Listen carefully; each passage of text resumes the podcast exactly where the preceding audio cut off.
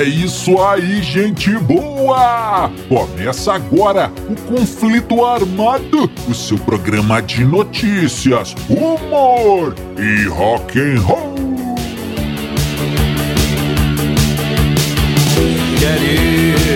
E vamos para as manchetes de hoje. O que aconteceu quando Alice Cooper conheceu Elvis Presley? As histórias milionárias do Police. O motivo do estresse do Rage Against the Machine. Tudo isso e muito mais no Conflito Armado que começa agora. Eu sou Bob Macieira e aqui comigo no estúdio o meu arqui-rival e melhor amigo Crânio. Tudo bem, Crânio? Tudo bem, Bob. Saudações, caros ouvintes. Tamo junto no rock. Tamo junto no rock, Crânio. E sem mais embromações, vamos ao nosso primeiro assunto. É, amigos ouvintes, vamos começando o Conflito Armado de hoje. E para começar, Crânio, vamos lá pro, pros anos setenta, comecinho ali dos anos setenta. E o nosso protagonista aqui hoje é ele, Alice Cooper. É, é e nessa sim. época aí, o Crânio, o cara estava, havia alcançado ali o sucesso. É, todo mundo sabia quem que era o Alice Cooper e sua banda muito louca. E ele começava então a conhecer muita gente, fazia amigos famosos. Nessa época aí ele conheceu John Lennon, conheceu Keith Moon, conheceu até, Crânio, o famoso pintor espanhol Salvador Dali, aquele que gostava de desenhar, de pintar relógios derretidos, Crânio. É. E tinha também um bigodinho muito característico. É. Enfim, cara, então o que acontece? Em mil novecentos e setenta e um, aí sim, hein? O Alice Cooper teve um encontro grandioso. Ele conheceu nada mais, nada menos que o rei Elvis Presley. É, cara. E como é que foi essa história aí? O que aconteceu? Ele estava em Las Vegas.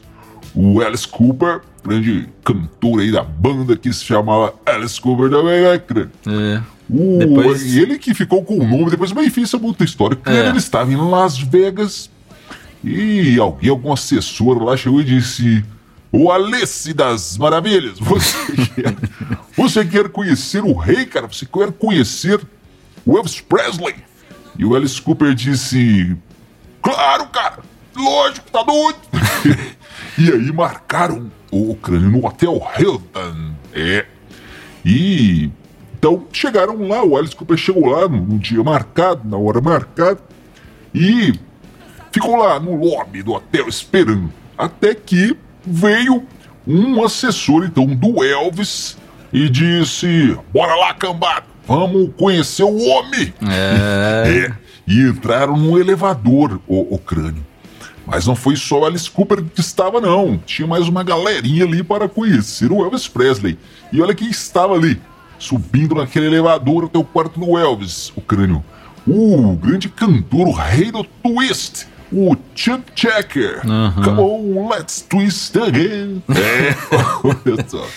E quem mais, Crânio? A atriz Liza Minnelli, muito famosa aí pelo filme Cabaré. Um outro filme que ela fez também muito famoso, Arthur, um milionário sedutor. Dormia boa, Crânio. É. E pra completar, olha quem estava lá: Linda Lovelace. Opa. É, você sabe quem é, Crânio? Sei, sei, muito bem. É. Pois é, grande atriz, grande atriz grande de atriz. Filmes adultos, filmes ex- é, educativos. É. O mais famoso sendo, é claro, O, o filme Garganta Profunda. Olha aí, fala até baixo aqui, Crânio. Mas tudo bem. Então esses quatro aí, Chip Checker, Alice Cooper, Liza Minnelli e Linda Lovelace, seriam os quatro, os quatro felizardos escolhidos para conhecer o Elvis naquela noite. E o, o Alice Cooper conta, o crânio, e faz questão de ressaltar que não era o Elvis gordo ainda não. Uhum. Ainda era o Elvis rock and roll, hein? Então tá, tudo bem.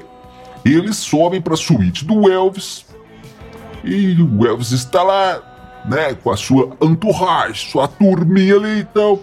E o Elvis chega perto do Alice Cooper, o crânio, e fala com ele: "Ei, você é o cara da cobra, né?" E o Alice Cooper: "É, senhor Elvis, sou eu mesmo", e tal. E o Elvis diz: "Vem cá, cara, quero te mostrar uma coisa." E os dois vão para, para a cozinha ali do quarto, do hotel, crânio. É, era uma super suíte, tinha cozinha, tinha sala de estar, de estar, sala de jogos, até um campo de golfe particular. Essa é grande. Na suíte do Elvis, crânio. Então tá, chegam na cozinha e o que acontece? O Elvis abre uma gaveta e tira uma arma, crânio, um revólver Smith-Wesson. trinta e oito, cano curto, ai, ai, ai. E o, e o, e o Alice Cooper disse: "Que que é isso, Elvis? Que que, pra que que é isso, cara? O que você vai fazer?" E o Elvis disse: "Não, calma, calma, garoto da cobra. Eu vou te, eu vou te ensinar, vou te mostrar aqui como é que você toma a arma da mão de alguém, cara. Olha só, toma aqui, segura aqui." Deu a arma pra ele, o crânio, e falou: "Aponta pra mim, cara. Aponta esse revólver aí pra mim." A brincadeira sadia, né? E o... É, e o... e o Alice Cooper apontou o crânio. E ele disse que... O Alice Cooper disse que nesse momento ele sentiu que tinham dois diabinhos, dois, dois, dois personagens nos, nos ombros dele, crânio. É igual desenho animado. Um anjinho e um diabinho.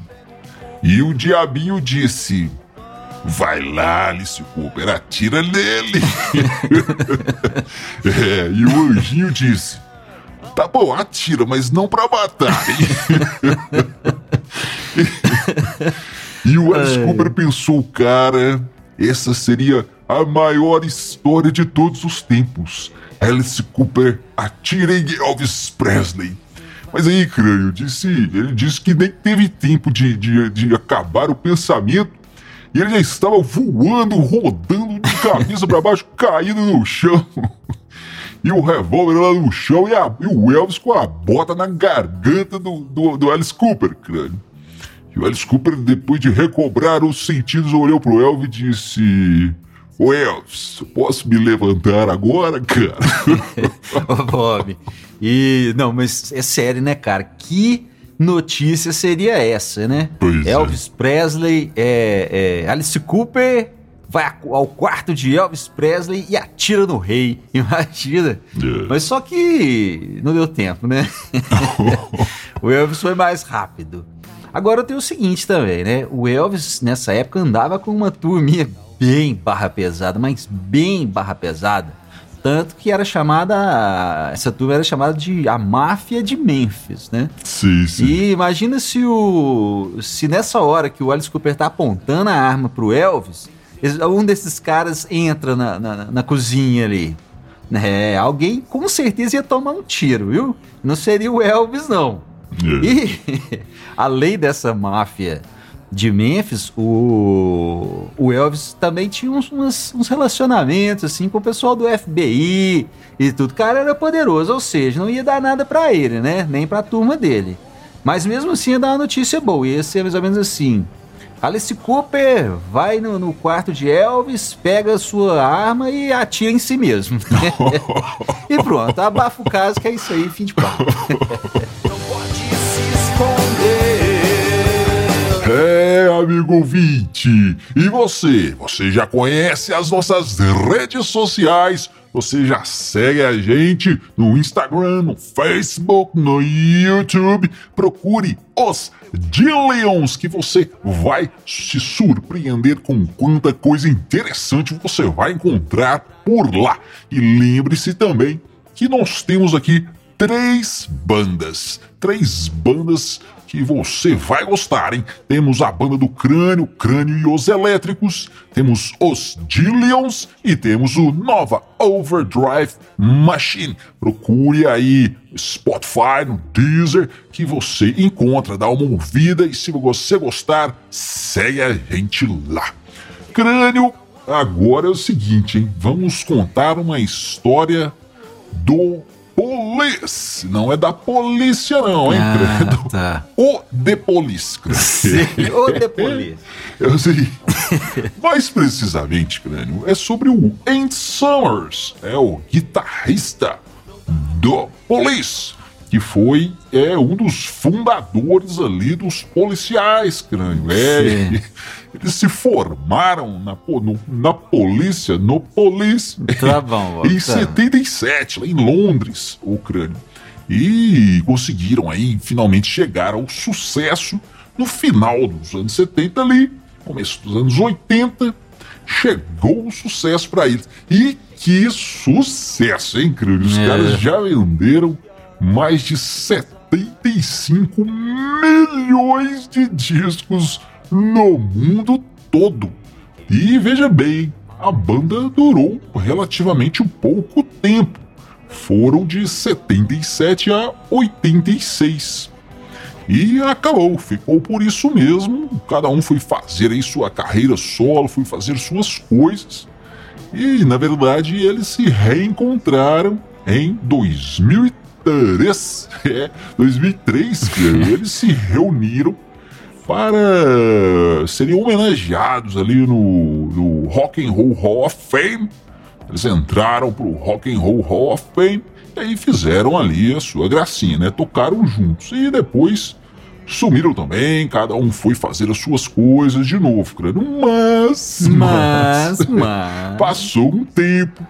As contas começaram a se acumular, a se acumular, os boletos não paravam de chegar, começou a faltar gasolina para as quarenta e sete Ferraris do Sting.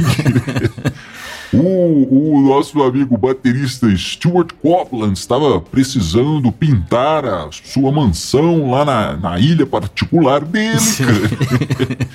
O Andy Summers, o guitarrista, precisava trocar as cordas das suas cinquenta e oito mil guitarras ali da sua coleção. Então, o que acontece? Vamos fazer uma, uma turnê de, de reunião, Crânio. É. E fizeram, em dois mil e sete, dois mil e oito, eles foram para a estrada. Fizeram então uma turnê, uma reunion, reunion tour. Ah, tocaram aí no, na, na, na, na Ásia, tocaram na Europa, América do Norte, Oceania, América do Sul. Tocaram pra todo lado, só faltou a Antártida, o Crânio, pra tocar em todos os continentes, hein? Uhum. Olha aí. E essa turnê foi uma das maiores de todos os tempos. Gerou muito, mas muito dinheiro, o Crânio. E o Andy Summers diz que era o seguinte: o cachê foi o maior, cara, o cachê dessa turnê foi o maior dinheiro que ele já ganhou na vida.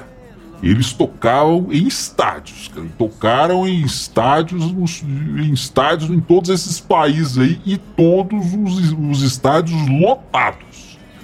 E veja bem, o cachê só do Andy Summers, Crânio, girava em torno de um milhão de dólares por show. Nossa. Olha aí, que coisa linda! Oh. Um milhão de dólares por show, isso lá em dois mil e sete, hein? Ai, Crânio, eu fico até sem fôlego aqui, olha só. E o, e o, o Andy Summers diz o seguinte, cara, ele fala assim, abre aspas: eu odeio dizer isto. Não, eu não odeio dizer isto, mas eu fui o guitarrista mais bem pago do mundo durante essa turnê aí. Um milhão de dólares...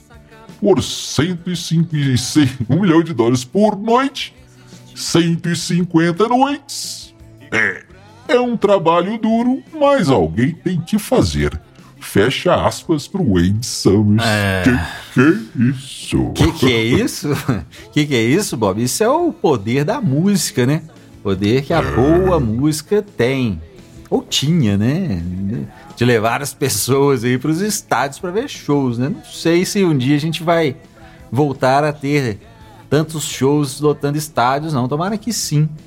Mas o, nessa entrevista aí, Bob, ele, a galera pergunta, que ele fala dessa história aí do um milhão, só pergunta pra ele qual foi a melhor coisa que ele já comprou na vida, né?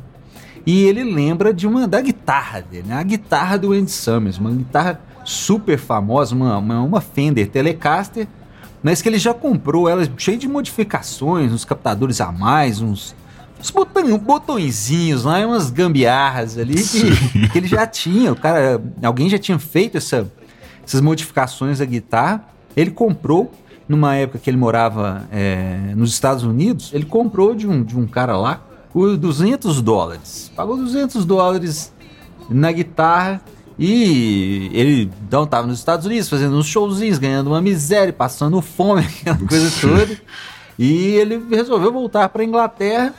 Encontrou com os caras do Police, fez os primeiros sons ali com essa guitarra e deu no que deu, né? Fez, inclusive, é, as, várias e várias músicas do Police foram gravadas e compostas com essa guitarra aí e, e ele pagou duzentos dólares, né?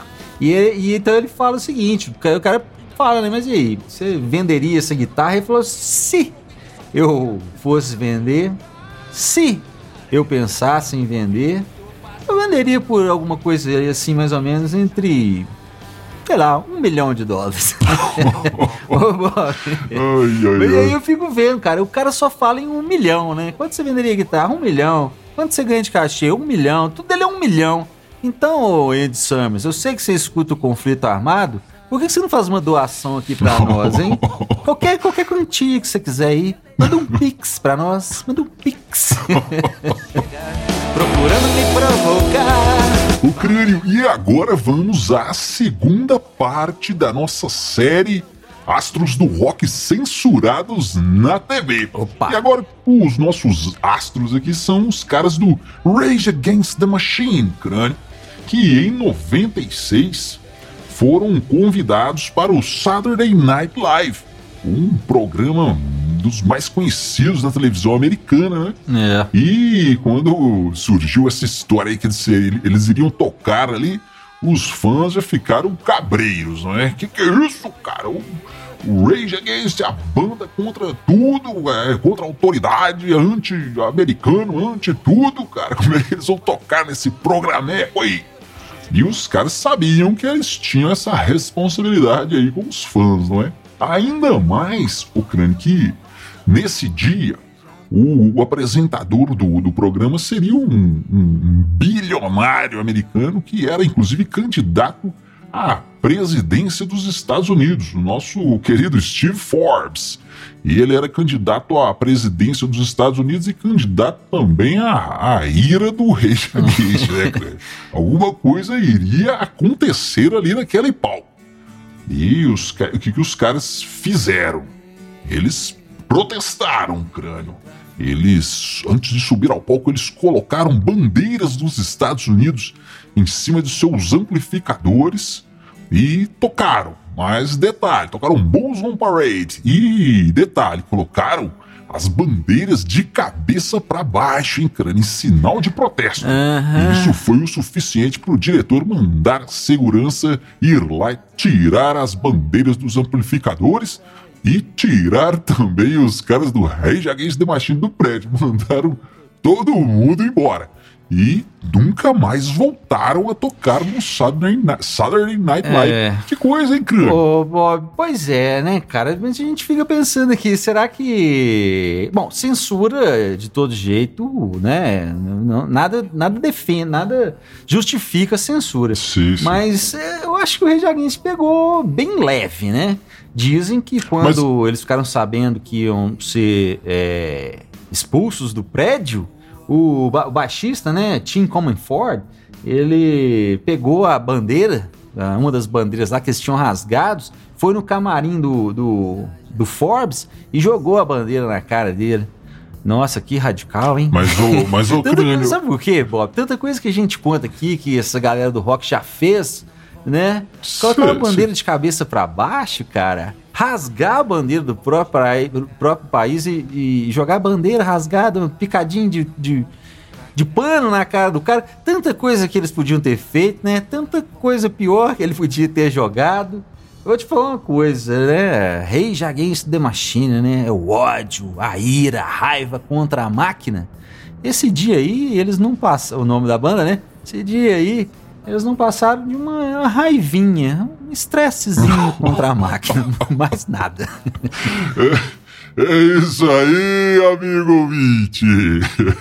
Você fica agora com mais uma banda aqui da Dillion Records. Você fica com o Nova Overdrive Machine e a música O Amor. E lembrando que se você tem uma rádio, se você quer o nosso programa aí na sua rádio, é só entrar em contato que a gente resolve isso aí pra você. A gente dá um jeito e você leva o conflito armado para os seus ouvintes. Fique agora então com Nova Overdrive Machine, O Amor. Nos vemos no próximo Conflito Armado. Valeu, valeu, valeu!